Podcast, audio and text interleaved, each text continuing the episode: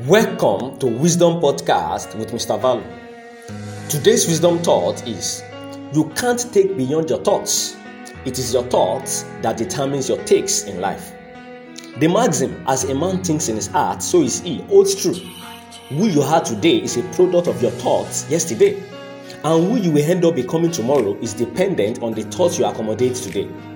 You can never rise above the thoughts you have of yourself. This is because your thoughts create an image of who you will later become. As Albert Einstein rightly stated, imagination is everything. It is the preview of life's coming attractions. So, do not think for once that the thoughts you are accommodating or allowing to gain dominance into your mind means nothing. That's a very blatant lie. Matter of factly, thoughts are things. Write that down somewhere you will never forget.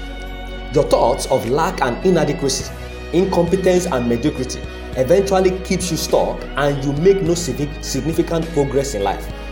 It is first the thoughts, then the act follows. Your action flows from your thoughts, and what you always talk about, and most especially what you say about yourself, is dependent on your thought patterns. Someone who always think less of himself or herself would never be disappointed. He or she would ultimately get what he or she already anticipates. Those who succeed greatly in life and who end up leaving their footprints on the sands of time are men and women who believed in themselves and their mission. They wouldn't allow anyone's opinion and judgment of their capacity diminish their beliefs in themselves.